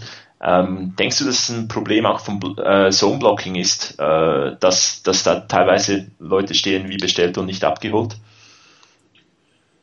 Ja, schwer zu sagen, ehrlich gesagt. Also eigentlich ähm, sollte auch ein Zone-Blocking äh, in der Lage sein, darauf zu reagieren, das, was äh, die Spieler gegen ihn äh, gegenüber zeigen, dass man zumindest äh, sein Quarterback protecten kann. Oder man muss halt sagen, ja, ich muss doch äh, klarere Assignments haben, zumindest wenn ich bestimmte Looks gegen habe. Ich meine, ich muss, ich kann ja nicht nur einfach sagen, ja, ich bin ein so ein Blocking-Team, also mache ich das immer und wenn dann keiner da steht, dann nehme ich keinen. Das ist, glaube ich, auch kein, kein allzu guter Weg. Es könnte aber durchaus sein, dass, dass, äh, dass ein so ein Blocking-Thema ist, dass da nicht ausreichend auch die Erfahrung oder die Fähigkeit der einzelnen Spieler da ist, dann so persönliche Adjustments zu machen, um da, um dahin, dahin zu kommen. Wir hatten irgendjemanden auf dem Board, der O-Line-Experte ist, wenn ich mich erinnere. Vielleicht, ähm, kann, vielleicht fällt mir noch ein, wer das ist. Der könnte noch mal eine Aussage dazu machen. Ähm, egal was es ist, es ist einfach viel zu oft passiert. Also irgendeine Form von Adjustment hätte hier sein müssen. Wenn man sagt, ich kann mit meinem Blocking-Schema gegen die Front Seven, die ich hier sehe, nicht anblocken, dann muss ich, muss ich was anpassen. Dann muss der Center was machen, dann muss der Quarterback was machen, dann müssen die Coaches was machen. Definitiv. Also wenn das das ja. Problem war, hat man es nicht geschafft, das über äh, 60 Minuten abzuschalten. Also definitiv das schlechte Coaching habe ich auch das Gefühl, dass, dass das ein, ein erheblich oder ein maßgebender Faktor ist. Ähm, ich denke, gewisse Punkte können in die, in die Richtung Problematik des Zone-Blocking gehen, wenn natürlich es irgendwie äh, Zone nach links ist, jeder Block nach links und die ganze Defense äh, Front 7 geht irgendwie nach rechts durch, dann kann es halt mal sein, dass einer wirklich komplett im, im, im Schilf steht. Äh, sollte nicht so oft passieren und weiß, für mir passiert es, zu, passiert es auch zu häufig, dass da irgendwer äh, mehr oder weniger Luft blockt. Ähm, und ja, kann an ganz viel, kann wie du sagst, an ganz vielen Punkten liegen. Ja. Ich glaube, ein grundsätzliches Problem vom Zone-Blocking ist es nicht, ähm, ist auch ganz schlechte Execution zwischendurch. Ja, das, das ist auch übrigens, was Gib Chris in der Pressekonferenz gesagt hat. Also er hat gar nicht unbedingt sein, sein Play-Calling ähm, groß kritisiert, sondern er hat Execution kritisiert. Gehört natürlich auch dazu, äh, dass vielleicht der eine oder andere den falschen hat und dass sich zwei sich um einen kümmern. Sack Nummer 5, äh, auch nochmal am zweiten Viertel, zweiter und fünf. Äh, Cleveland 39, also durchaus eine Situation, wo man vor der Halbzeit nochmal hätte scoren können. Das ist ein klassischer Coverage-Sack. Ähm, in dem Moment, ähm, ich habe es mal aus verschiedenen Perspektiven wieder gesagt, immer versucht, Blaine Gabbards Kopf, also wo guckt er hin und wie sieht die Situation, als er guckt. Bild 1 ist die Situation vor dem Snap, Bild 2 ähm, seine erste Anspielstation ist der Receiver ganz links. Sieht man im Bild Nummer drei. Die Route ist jetzt nicht wirklich frei. Man sieht ja auch, der Spieler hat eher eine, eine lange Route, also ähm, so tieferen Pass über den Defender hinweg und keine Comeback-Routen oder Out-Routen. Die hätte man hier sicherlich werfen können. Da hätte Blaine Gabbard jetzt eigentlich äh, den Wurf machen müssen. Allerdings sieht es nicht so aus und dementsprechend ist da eine Double Coverage. Diese Route äh, ist also im Prinzip nicht frei. Bild Nummer 4, Stück weiter nach innen geguckt, die nächsten beiden Targets, man sieht sie auf Bild Nummer 5 und Bild Nummer 6, auch beide wieder gecovert. Ähm, sicherlich Pässe, die man in dem Moment nicht unbedingt wirft, relativ riskant.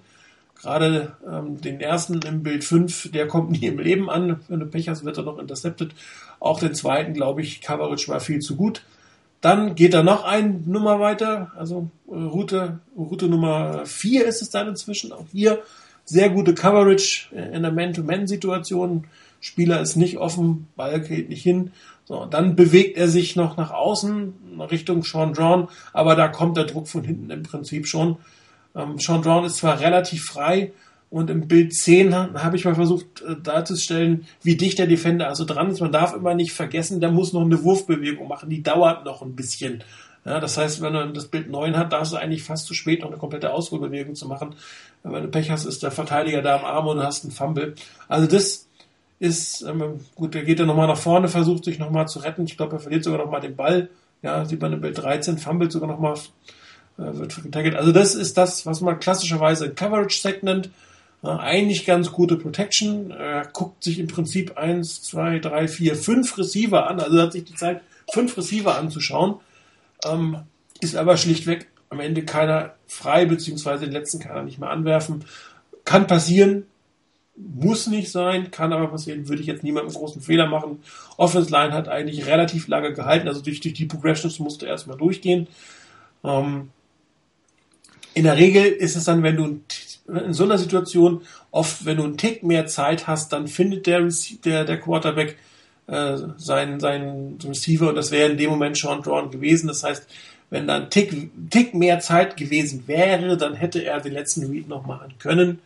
Ja, aber war es eben nicht, würde ich jetzt niemanden eine wirkliche Schuld äh, einräumen. Relativ oder sehr gut gecovert vom Backfield der Browns. Der Passwash kam am Ende durch. Sowas kann passieren. es ist halt zwischendurch schon noch blöd, dass halt auch noch ein anderes Team auf dem Feld steht. Also genau, gut, dann, gemacht von den Browns. Ja. Nicht stört so sehr wie der Gegner. okay, kommen wir zum. Oh, jetzt habe ich den Thread zugemacht. Das ist natürlich ein bisschen blöd. Was aber vielleicht, was man zum Play noch ganz kurz sagen ja. kann, äh, definitiv toll oder gut, ähm, wie Blaine Gabbert durch die Progressions geht, also wirklich Receiver um Receiver anschaut. Ähm, ja, nimmt, in der Situation ist es dann zwischendurch auch sinnvoller, einen, sicheren Sack zu nehmen, also so das, was äh, gewisse, was die Top Quarterbacks halt zwischendurch auch dann, dann haben, dass sie sich eigentlich so ein bisschen ganz einfach sacken lassen. A, äh, wird man nicht total verblasen oder und B, wird man nicht, äh, ist das Risiko irgendwie einen Fumble zu nehmen äh, oder dann halt, wenn man den Ball irgendwie blöd wirft, noch eine Interception zu kassieren, nicht so groß.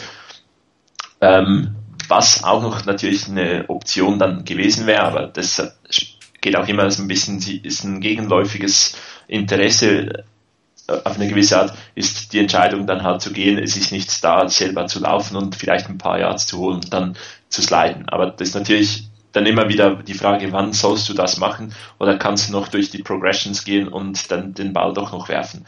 Von daher, ja, einen großen Vorwurf bei dem Sack, den kann man nehmen. Ähm, ist ja. nicht so ein Problem. Den, den Fumble, den muss man ihm natürlich dann schon noch anlassen, dass wenn er den äh, weiß, eigentlich gibt's einen Sack, dann muss er den Ball sicherlich festhalten. Ja, das ist richtig. Aber ansonsten, ähm, ja. das ist das, das gewesen, was man vom Quarterback eigentlich erwartet. Geh durch deine, durch deine Plays durch. Genau, ähm, deshalb wirklich die einzige Kritik am Fumble. Ja. Gut, äh, Sack Nummer 6. Äh, relativ obskur, ehrlich gesagt. Also als ich mir den angeguckt habe, habe ich mich doch ein bisschen gewundert. Ähm, wieder mit dem Play Action eingeleitet, Play Action Misdirection und dann ähm, sieht man im Bild 3 das, was eigentlich geplant war. Blaine Gabbard guckt sofort auf die Außenseite. Ich glaube, es ist Quinton, äh, Quinton Patton, der da steht. Ich bin mir nicht hundertprozentig sicher. Der auf seinen Defender zuläuft. Und ihr werdet jetzt ganz, ganz viele Bilder sehen, die irgendwie immer gleich sind. Ne? Der Receiver äh, läuft weiterhin schön auf seinen äh, Defender auf und der Quarterback rechnet damit, dass er irgendwas tut. Ich weiß natürlich nicht, was er tun sollte. Comeback-Route, Out-Route. Aber das sah jetzt nicht so aus, als wenn das eine Route geplant ist, die tief geht, wo er an dem Defender vorbeilaufen soll. Weil, weil ähm, Gerbert wartet im Bild 5, wartet er immer noch. Hier habe ich übrigens ähm, die Offense Line einge, eingemarkert.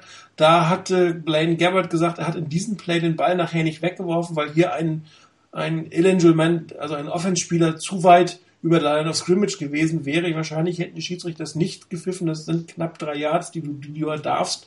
Ähm, da war er sich aber halt unsicher, ob er da nicht einen Illegal Man Downfield kassiert hätte. Darum hat er hinterher über diesen Sack gesagt, ähm, dass er den Ball nicht weggeworfen hat. Darum habe ich extra diese Situation nochmal eingekreist. Bild 6, gleiche Situation.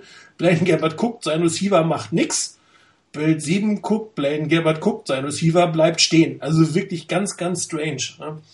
Was ich mich jetzt gefragt habe, warum er nicht auf die andere Seite geht, also warum er sich nicht wegdreht. Anscheinend erwartet er jeden Moment einen bestimmten Move seines Receivers und da ist ja auch noch kein Druck da. Im Bild 6 ist noch nicht wirklich Druck, im Bild 7 ist immer noch nicht wirklich Druck und der, der, der, der Receiver guckt immer noch nach vorne. Bild 8 immer noch und äh, selbst wenn er hier sich jetzt noch umgedreht hätte oder das eine Comeback-Route gewesen wäre, hätte Blaine Gabbard ihn noch anspielen können. Aber irgendwann ist es dann einfach zu spät. Im Bild 9, da dreht er sich um und da ist Blaine Gabbard eigentlich schon aus der Flucht und rennt ähm, hinten raus. Wie gesagt, er rennt deswegen raus oder wirft nicht, weil er sonst zwar Angst vor der Strafe gehabt hätte.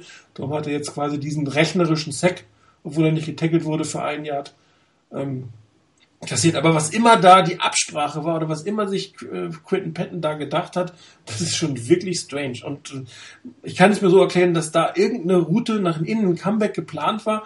Ähm, und die ist ja auch da. Man sieht ja, ist ja völlig frei. Also wenn das ein, wenn er jetzt drei, vier Yards dem Quarterback entgegengeht oder Richtung Außenlinie, ist das ein sicherer Pass, den, den der Quarterback werfen kann. Und wahrscheinlich wartet Blaine Gabbard einfach darauf, dass der endlich mal seinen Move macht. Also das sah sehr, sehr strange aus, als ich mir das angeguckt habe.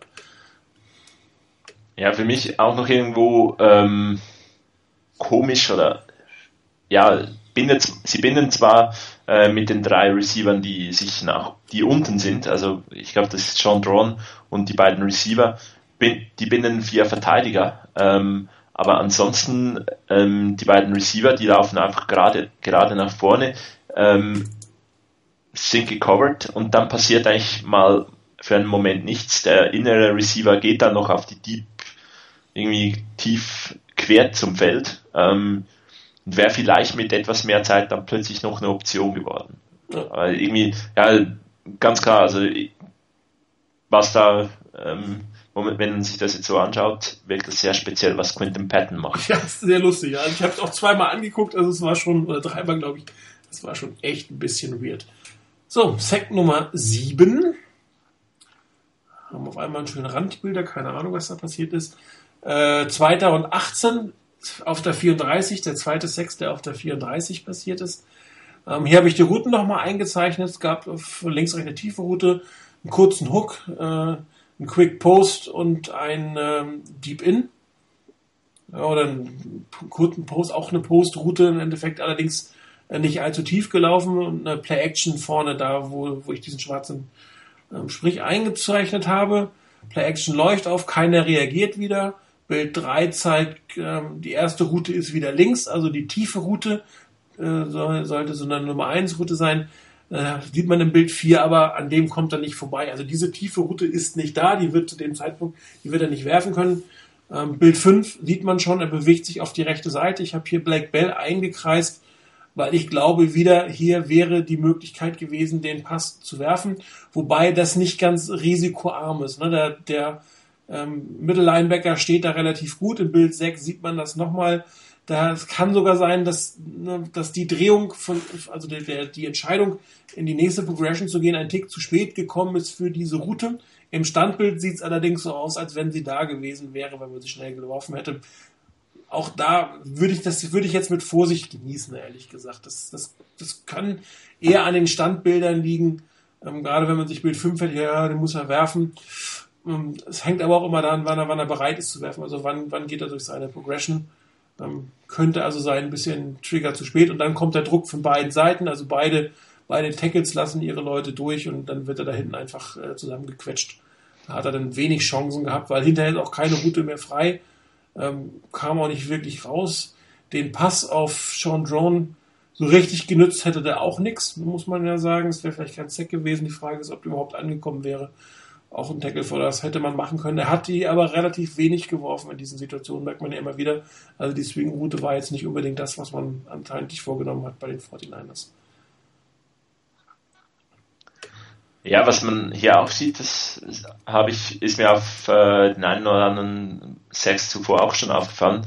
Die Defense kann relativ einfach spielen, nämlich Cover 4, also vier tiefe Zonen, die verteidigt werden. Ähm, dann drei Spieler, die un die kürzeren Zonen eigentlich verteidigen. Ähm, und mit vier Leuten machen sie Druck auf, die, auf den Quarterback. Ähm, wirklich frei wird, wird überhaupt nichts. Also die, die Coverage auf den, auf den äußeren Receivern ist relativ gut. Ähm, vielleicht eben dieser etwas riskante Ball auf, äh, auf Blake Bell, ähm, wobei, ob da vielleicht Carlos Dansby, ist es glaube ich die, die 56, ähm, dann nicht noch in diese Route hineingehen könnte. Und der Checkdown auf äh, Sean Dron, da wartet auch ein Defender, um den möglicherweise relativ schnell zu stoppen. Also, ja, und wenn du dann dich falsch, da falsch wirst, ist es Pick Six. Und da musst du mal aufpassen, wenn du den nicht sauber wirst, ist der Defender absolut. in der Route und du hast den Ball in der Endzone. Ja, also äh, im Endeffekt, ähm, es wahrscheinlich in dem Play das, das größte Problem ist, dass die ähm, dass die Browns mit vier Leuten so viel Druck auf äh, Blaine Gabbert aus, ausüben können. Ja. Es macht die Defense eigentlich viel zu einfach, um, zu, um gespielt zu werden. Vier tiefe Leute, da hast du eigentlich das ganze, das ganze Play vor dir. Ähm, hast eigentlich vielleicht nur äh, einen Torrey Smith, den du wirklich von, vom Speed her ähm, ein bisschen Angst haben musst. Aber dann weißt du ja, dass, die, dass die, der Druck eigentlich relativ bald da ist. Also von daher kann es gar nicht so wahnsinnig tief gehen. Ähm, und der Rest kannst du unten dran relativ einfach covern. Ja. Durch das, dadurch, dass die beiden auch wieder in die Mitte kommen, ähm, gibst du ein, nimmst du die, die Defense eigentlich auch wieder zusammen. Das ist natürlich ein Stück weit schade. Ja. So, Sec 8, ähm, wieder auf der 34, viertes Viertel diesmal. First and Ten, auch hier nochmal die Routenkombination, zwei lange Routen auf den Außenseiten, eine Out-Route vom Tight Swing-Route vom, von Sean John. Das gleiche wie, beginnen wir wieder mit einem Play-Action-Pass, ähm, und bevor Sean John dann nach außen geht. Ähm, hier hat ähm, Brian Leonard den in der Single, also ohne Hilfe, ähm, Paul Kruger ist der Left End, ne? hattest du gesagt, in der Coverage, ähm, Play Action, wirklich drauf reagieren tut keiner wieder mal. Ähm, dann Bild 4, ähm, Blaine Gabbard stellt sich langsam zum, zum Pass. Da ist aber noch keine seiner Routen frei. Die langen Routen sind noch nicht frei. Sean John ist noch nicht weg. Und äh, Blake Bell ist auch noch nicht so weit, dass der Pass geworfen werden könnte. Aber ähm, Brian Leonard hat sein Duell schon verloren. Das heißt, in diesem Moment ist der Spielzug eigentlich schon fast, fast verloren. Ähm, das sind nur noch vier Yards, vier, fünf Schritte, dann ist er beim Quarterback, da kann der Quarterback nicht mehr allzu viel machen. Ähm, man sieht sie auch schon im Bild Nummer 6, äh, da spürt äh, Gerbert den Druck, hat den Ball auch schon wieder unten, da ist kein Pass da. In Bild 7 hat man noch die totale äh, rechte Seite ist gecovert, guckt er eh nicht hin, der Teil ist gecovert was er vielleicht noch hätte machen können, so ein Desperation-Pass lang nach vorne, aber das wäre kein sauberer Pass gewesen. Da war auch noch nicht ganz klar, ob er vorbeikommt. Und so wie, wie Leonard diesen, dieses Duell verliert, keine Chance, kriegst du den Sack, kannst du einfach nur noch den Ball protecten. Also hier schlechte Einzelleistung eines Einzelnen, wobei man natürlich auch sagen muss, der Mann äh, hat nicht allzu viel äh, Erfahrung, ist gerade von der Practice Squad aktiviert worden und ähm, soll dann alleine ohne Hilfe gegen den gegen einen der, der Top Pass Rusher des Gegners spielen, ist vielleicht auch eine etwas merkwürdige Entscheidung. Vielleicht hätte man auch hier das O-Line Blocking, man sieht ja vor allen Dingen oben, man hat die Double Coverage auf die Tackles gelegt. Ja, auf der Innenseite vielleicht hätte man dann die Double Coverage, also den Right, right Tackle äh, zur Unterstützung des wirklich jungen neuen Spielers Leonard in diesem Fall holen sollen. Auch sicherlich nicht gerade die berühmte Einzelleistung oder beste Leistung von der Offense Line in Summe. Ja, ähm, ist jetzt in der Phase, war es nicht Paul Kruger, macht aber nichts, war Nate Orchard, ähm, der Rookie, ähm, wenn ich es richtig gesehen habe. Aber ähm, ist eigentlich das, das Einzige, was man korrigieren müsste von deiner Kritik am Play. so, dann der letzte, viertes Quarter, zweite Neun aus der Cleveland 42. Ähm, das ist ein, ein, ein, ein Sack, der einfach wie soll man sagen, hier sind zwei Spieler ungeblockt durch, das sehen, wenn ihr euch die, die es anguckt. Da, was heißt ungeblockt? Die kommen relativ frei auf, auf Den müsstest du, glaube ich, noch abschicken. Bitte? Oh, habe ich noch nicht abgeschickt. Oh, oh, oh, du hast total recht. Danke für den Hinweis. Kein Problem, dafür sind wir da. Ja, das ist jetzt die 42. ja. Also Dropback auf der linken Seite ist einfach ein Overload. Ähm, da kommt einer durch, beziehungsweise es kommen sogar zwei durch, weil Markus Martin da seinen Spieler auch an sich vorbeigehen lässt. Äh, die laufen dann beide auf Blaine Gabbard zu. Und wenn man sich das in, in der vollen Geschwindigkeit anguckt, ich meine, das ist ein Standbild, hier siehst du äh, vier freie Receiver oder drei.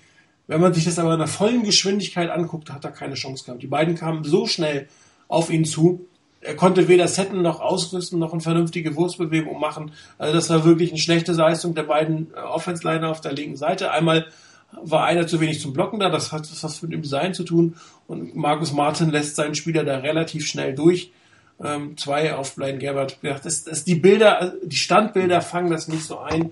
Da kann ich eigentlich jedem raten, der einen Game Pass hat, guckt euch den mal in Live-Geschwindigkeit an. Äh, das, da war nichts zu holen für Blaine Gabbard. Das ist definitiv ein Offense-Line-Thema gewesen oder ein Schema-Thema, aber nicht des Quarterbacks. Auch wenn das hier so aussieht, als wenn da drei Receiver eigentlich anspielbar gewesen wären. Also da würde ich ihn jetzt in Schutz nehmen wollen.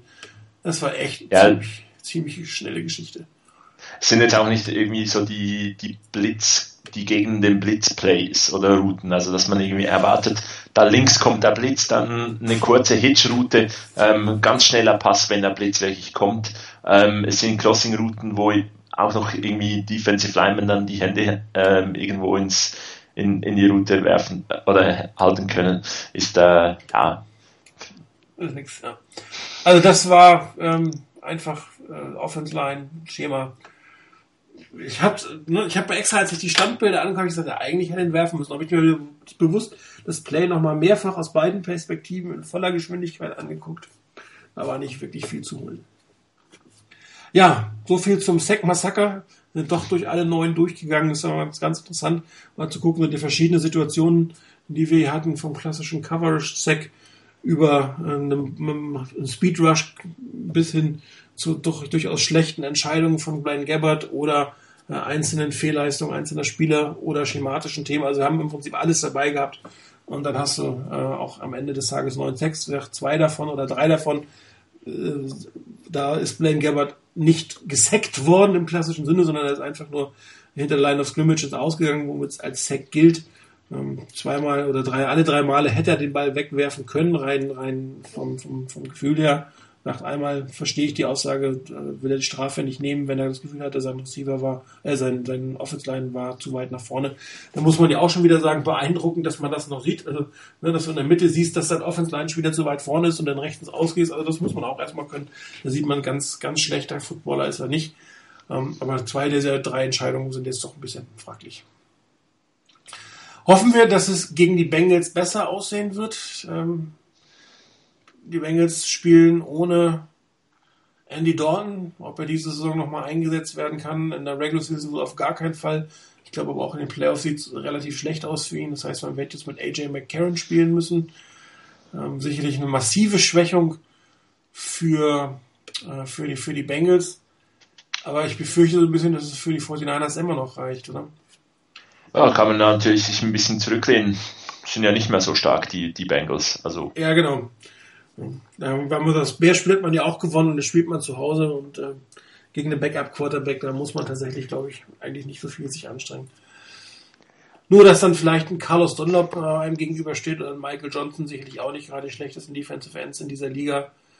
Ähm, ich habe ich hab die Befürchtung äh, in dem Spiel eben genau aus dem, dem Punkt, dass die Defense der, der Bengals relativ intakt ist und durchaus Druck machen kann, dass Playcalling dann von Geep Christ wieder mal nicht wirklich äh, auf NFL-Niveau ist. Die Kombination wird vielleicht für irgendwie etwa dann äh, drei bis sechs Punkte vielleicht der 49ers sorgen.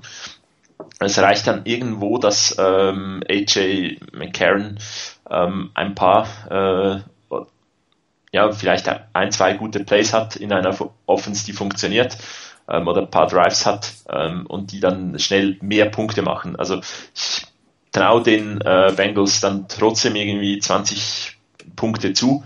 Ähm, die traue ich den 49ers mit der Leistung, die, die wir in den letzten Wochen offensiv gesehen haben, einfach nicht zu und, und dann äh, wird das extrem schwer. Ja, ähm, was wer auch nicht dabei sein wird, ist Tyler Eifert. Auch das wird, glaube ich, den 49ers am Ende des Tages nicht helfen. Ähm, also ich, ihr, ihr, merkt, wir sind beide nicht so wirklich überzeugt von dem, was die 49ers abliefern. Auch wenn sie zu Hause immer besser spielen. Ähm, wahrscheinlich werden sie die Bengals auch wieder unterschätzen, weil er eben Andy Dalton nicht, nicht spielt.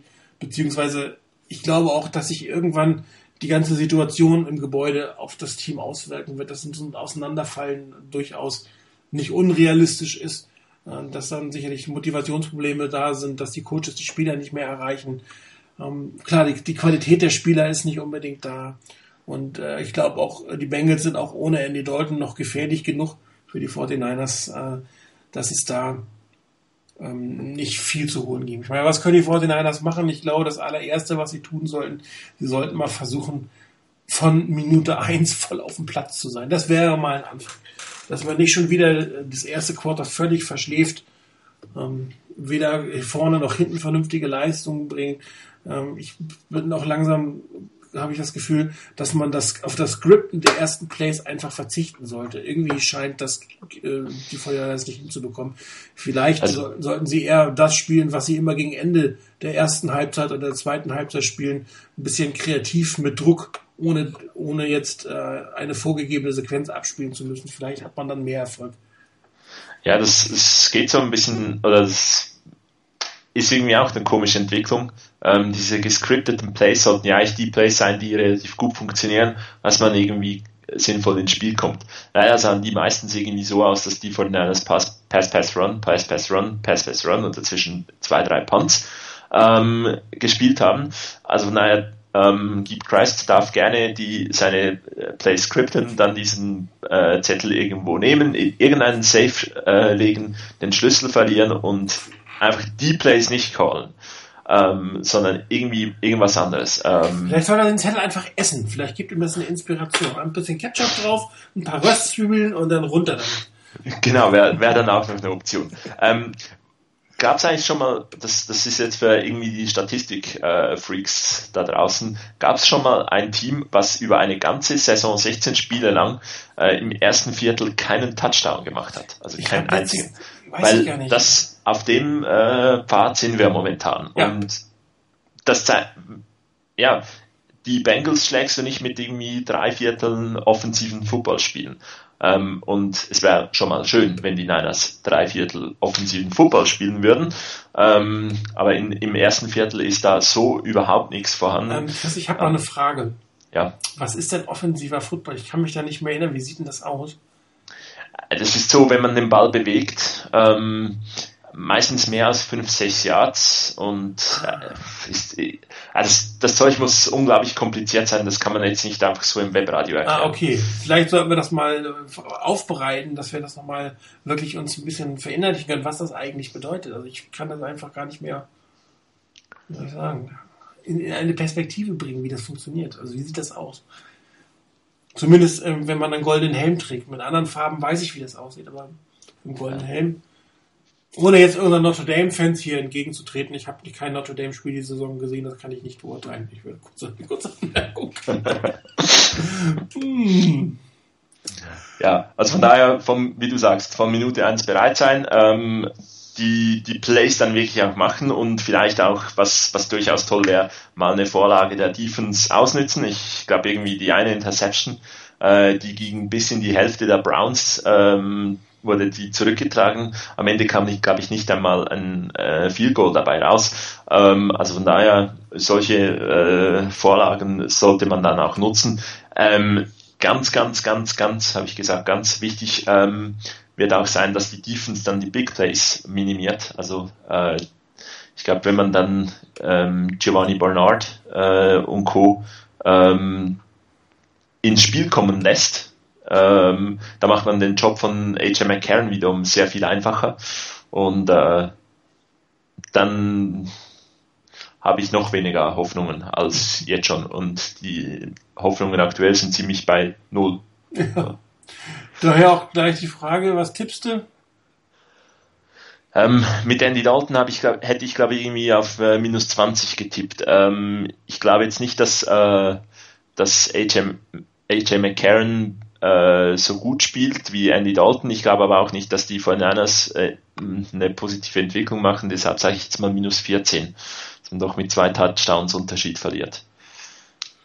Ja, also ich sag mal minus 10, weil es ein Heimspiel ist, da sieht man immer ein bisschen besser aus, gerade was die Defense angeht, aber ich, ich äh, erwarte mir nicht wirklich viel von den 49ers. Ähm, zumal, ich weiß nicht, wie es mit äh, Torrey Smith aussieht, der hat ja teilweise limitiert nur, nur äh, trainiert.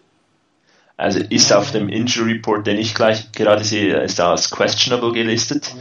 Ähm, das gleiche gilt für Vance McDonald und Aaron Lynch, die zwar wieder mittrainiert haben, also ein Stück weit weiter sind im äh, Concussion-Protokoll.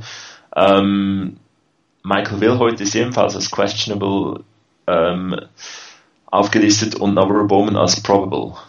Also li Limited Participation ist schon mal nicht schlecht für jemanden im ähm, Concussion-Protokoll. Das heißt, er macht zumindest mal mindestens die, den Non-Contact-Teil mit. Ähm, wenn das am Donnerstag, das war das Practice von gestern, so, das heißt, spätestens morgen sollte er eigentlich den Contact äh, mitmachen sollen, um am, am, Wochenende spielen zu können. Sieht vielleicht gar nicht schlecht aus. Aber wenn dann auch noch äh, Vance McDonald und Torrey Smith ausfallen in der Offense, dann wird es irgendwann ganz düster. Also ich rechne nicht mit viel. Und ehrlich gesagt, ähm, ich, ich glaube, es wäre nicht schlecht, wenn die 49ers vor heimischem Publikum einmal komplett auseinanderfallen, weil dann kann irgendwann Jet York nicht mehr an, Jet York nicht mehr anders, als was zu verändern. Das, also, das, das ist irgendwann nicht mehr erklärbar. Auch, auch wenn es, egal wie es wird, es wird wehtun ohne Ende, man wird sich das nicht angucken, aber ich glaube, es ist langfristig einfach besser, wenn die 49ers jetzt die Saison versenken. Also komplett versenken. Sie ist, ist ja schon relativ weit unter Wasser. Aber wenn sie jetzt nicht nochmal allzu viele Rettungsboote über Bord werfen oder irgendwie noch ein paar ähm, Karren, ein paar, paar Schlepper äh, holen, um das äh, Schiff irgendwie noch äh, halbwegs in den Hafen zu schleppen. Ja. Es ist wirklich, also die Motivation dahinter eigentlich sich zu zu hoffen, dass das eigene Team, äh, wo man mit Leidenschaft da, dabei ist, ähm, dass das richtig äh, auf die Kappe kriegt, ähm, die ist natürlich extrem komisch. Ähm, hat eigentlich hat aber auch nur damit zu tun, dass man nicht absteigen kann und dass man, dass das vielleicht ja. das ein, die, der einzige Weg ist, irgendwie Veränderungen zu provozieren. Ähm, so richtig hoffen kann ich das kann ich das auch nicht, aber äh, ich hätte irgendwie so, so wenig, also ich hoffe, dass es Veränderungen gibt. Und wahrscheinlich ist es ein notwendiges Übel, ähm, dass man halt wirklich die nächsten äh, vier Spiele sehr stark leiden muss. Und äh, ja, für jene, die das Webradio nicht vorbereiten dürfen, müssen, sollen, äh, die können dann auch umschalten auf ein anderes Spiel. Ähm, ich werde es mir, ja ich werde mir definitiv von äh, Beginn weg bis zum äh, vielleicht bitteren Ende anschauen. Ähm, ich werde es mir wie auch das Spiel gegen die Browns in, in der Aufzeichnung dann nochmals anschauen. Ähm, das gehört halt einfach dazu. Aber ähm, so richtig Spaß gemacht hat es jetzt also diese Woche definitiv nicht. Interessant übrigens, ich habe gerade auf Twitter eine Nachricht gesehen, die Statistik war mir so nicht bekannt, die 49ers haben zu Hause nur 95 Punkte zugelassen, was die Nummer 1 in der NFL ist. Das mag man sich nicht vorstellen. Es gibt eine, eine statistische, also eine positive statistische Kategorie, bei denen die 49ers äh, die NFL anführen. Das sind die zugelassenen Punkte zu Hause, dafür 220 on the road. Also das sieht vielleicht jetzt, vielleicht werden es dann doch keine 10 Punkte, sondern sie verlieren nur mit 3 oder 7 Punkten. Weiß ich auch nicht. Aber interessant, äh, so genau hätte ich es mir noch nicht angeguckt, immer wieder überraschend, was man aus Statistiken herauslesen kann. Gut, ähm, du bist da, du kannst das Game of the Week machen. Für alle, die umschalten wollen, wohin sollten sie denn schalten? Ähm, ja, ich habe mich mit dem Gameplan oder mit dem Spielplan diese Saison oder diese Woche noch gar nicht so wahnsinnig beschäftigt. Ähm, muss da daher noch was ganz kurz da über die Bücher gehen. Ähm, wenn man gleichzeitig umschalten möchte, könnte ich mir durchaus vorstellen, dass äh, Green Bay in Oakland ähm, durchaus eine interessante Option wäre, ähm, das zu schauen. Äh, Carr, Cooper und äh, Crabtree, die drei Cs, ähm, können durchaus für Unterhaltung sorgen und Aaron Rodgers, äh, irgendwann muss noch seine Relax-Speech äh, kommen, aber das sieht auch wieder etwas besser aus. Da hat jetzt auch ähm, Mike McCarthy wieder das Playcalling übernommen. Ähm, ansonsten so richtig, richtig interessant vom, vom Matchup finde ich jetzt kein anderes Spiel so wahnsinnig den Brüller. Ähm, durchaus ja, spannend. Denver gegen Pittsburgh ist sicherlich noch ein interessantes, äh, interessantes Spiel. Hm, geht auch noch mal ein bisschen was in der, in der Situation. Also es gibt Optionen, wenn man um 10 was anderes gucken möchte als die Niederlage. Aber du hast recht, so alles, was um 7 anfängt, ja, ich meine, ich mein, durchaus Jacksonville war unterhaltsam letzte Woche. Mal schauen, was, was da kommt. Ähm, Aber die Falcons kann man sich morgen einfach nicht angucken. das, das, das, definitiv. Das, äh, das, ist ja auch irgendwie eine ganz, ganz äh, brutale Entwicklung eigentlich. 5-0 gestartet und seitdem geht nichts mehr. Ähm, und es ist irgendwie gar nicht so richtig an etwas festzumachen. Also das irgendwie Starring Quarterback weg. Ähm, ganz viel Verletzungspech oder irgendwas, äh, das, da lief dann einfach nicht mehr so viel. Und das andere natürlich durchaus auch noch ähm, interessant, was um äh, 19 Uhr losgeht, ähm, ist, äh, bleiben die Carolina Panthers ungeschlagen. Hm, das stimmt, das können wir sich nochmal angucken. Gut, ähm, ich mache jetzt mal Reiners Part durch die NFC West, geht heute Abend schon los. Äh, die Rams empfangen zu Hause die Tampa Bay Buccaneers. Und für die Rams könnte es eines der letzten Heimspiele in St. Louis sein, wobei, äh, wenn man das so glauben mag, dann äh, ist, glaube ich, scheinen die Rams das Team zu sein mit den schlechtesten, ähm, äh, schlechtesten Chancen, Entschuldigung, nach Los Angeles umzuziehen. Wenn sie umziehen würden, ist das tatsächlich das letzte Spiel der Rams in St. Louis. Die letzten beiden Spiele sind auswärts innerhalb der NFC West. Ähm, zu Hause gegen Tampa Bay. Ähm, Tampa Bay sicherlich äh, überraschend, hätte ich nicht erwartet, dass sie nach, der schlechten, nach dem schlechten Saisonstart so gut in, in, in, in Schwung kommen. Jeremiah Swinson spielt auch besser, als ich es erwartet habe. Ich bin ja eigentlich nicht so der Fan von Florida State Quarterbacks, aber auch hier zumindest im ersten Jahr, Entschuldigung, einiges äh, geleistet. Doug Martin ähm, hat, eine, hat eine, im Vertragsjahr eine gute Saison, wird sicherlich ein interessantes Spiel. Ähm, die Rams äh, viel auf und ab spielen zu Hause. Wie gesagt, es könnte das letzte Spiel in St. Louis sein. Und ich glaube, das gibt nochmal eine große Motivation und glaube auch, dass die Rams ähm, dieses Spiel am Ende des Tages gewinnen werden. Wir haben dann die äh, Seahawks, die die Cleveland Browns empfangen. Ja, die Cleveland Browns, nachdem sie die 49ers geschlagen haben, werden sicherlich ähm, die Seahawks ein bisschen unterschätzen. Und daher ähm, dürften sie ziemlich untergehen. Ich glaube nicht, dass äh, die Legion of Boom Johnny Mansell so ein Spiel gestattet. Auf der anderen Seite muss man sagen, zweiter Running Back äh, der, der Seahawks, der ausfällt, war als gebrochener Fuß, glaube ich. Knöchel spielt diese Saison nicht mehr. Man hat äh, Christine Michael wieder äh, engagiert. Marshall Lynch wird nicht dabei sein, aber es wird nicht nützen. Ich glaube nicht, dass die Browns große Chancen haben werden, hier in Seattle zu gewinnen. Das heißt, Seattle mit großen Schritten auf dem Weg in die Playoffs. Und das letzte Spiel, äh, Arizona in Philadelphia. Ähm, Arizona äh, immer noch eines der besseren Teams in der NFC. Ähm, die Eagles in der East in einer der seltsamsten ähm, Divisionen, die die NFL zurzeit hat. Spielt auch mit viel Auf und Ab.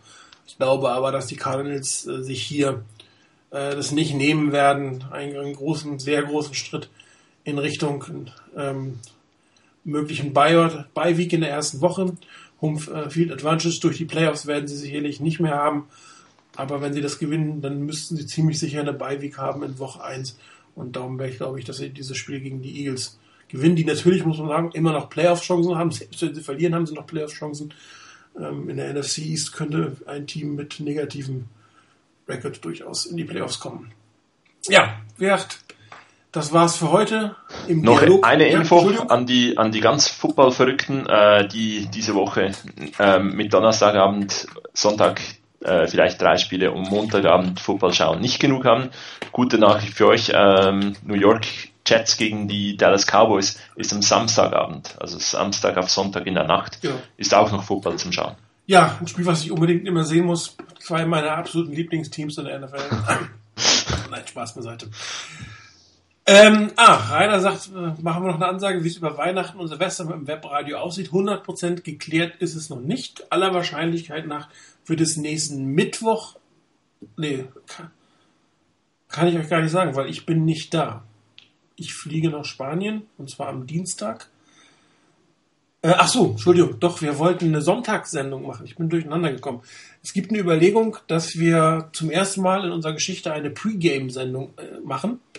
Sprich am Sonntag vor dem äh, Spiel, was ist es dann? Gegen die Lions. Es ist ein frühes Spiel, das heißt, es ist ein 19 Uhr Spiel. Hier sind wir überlegen, ob wir an dem Sonntag um 18 Uhr eine Stunde lang eine Pre-Game-Sendung machen. Mal gucken, ob wir es hinkriegen. In der Woche wird es definitiv keine Sendung geben. Ich bin über Weihnachten in Spanien, kann von da aus auch keine Sendung machen. In der Silvesterwoche ist die Überlegung, ob wir die Sendung am Mittwoch machen. Vorziehen werden. Der Silvester ist, glaube ich, Donnerstag. Ne? Ja. Da werden wir sicherlich keine Sendung machen. Also da ist die Überlegung, ob wir das vorziehen. Das würden wir dann aber noch rechtzeitig ankündigen. Aber ähm, überlegt mal, könnt ihr auch mal vielleicht hier posten im Thread, ähm, ob ihr euch das vorstellen könnt, eine Stunde vorher vor die 49ers schon das Radio anzumachen und zuzuhören. Das ist, wie gesagt, momentan der Plan. Und wir würden euch dann nächste Woche Bescheid sagen, ob wir diesen Plan denn durchziehen oder nicht. Das war's für heute. Danke, Chris, fürs dabei sein. Im Dialog Hat Spaß gemacht. Eine, ja, eine etwas andere Situation. Da muss man viel mehr reden. Äh, macht aber auch nichts. Ähm, wir haben also gemerkt, wenn wir mal wieder eine längere Ausfallliste haben, werden wir auf jeden Fall auch zu zweit dieses Radio über die Bühne bringen. Vielen Dank, dass du da warst. Äh, euch vielen Dank fürs Zuhören. Trotz allem viel Spaß am Sonntag beim 49ers gucken und wir hören uns wahrscheinlich nach Weihnachten. Darum wünsche ich euch im Namen aller fünf Webradio-Moderatoren eine wunderschöne Weihnacht mit euren Familien, viele Geschenke, alle, die wegfahren, viel Spaß, viel Erfolg. Weiße Weihnacht wird es zumindest in unseren Breitengraden hier nicht geben. Chris, du dürftest wahrscheinlich ein bisschen mehr Schnee sehen als wir. Nee, bei mir ist es auch ordentlich warm für die Zeit. Okay. Also wir hatten heute hier in Frankfurt so um die 14 Grad. Ähm, also Freibad könnte man eigentlich eher aufmachen. Kommt in Zürich auch etwa hin. Wunderbar. Okay, dann war es das für heute. Bis dann. Ciao.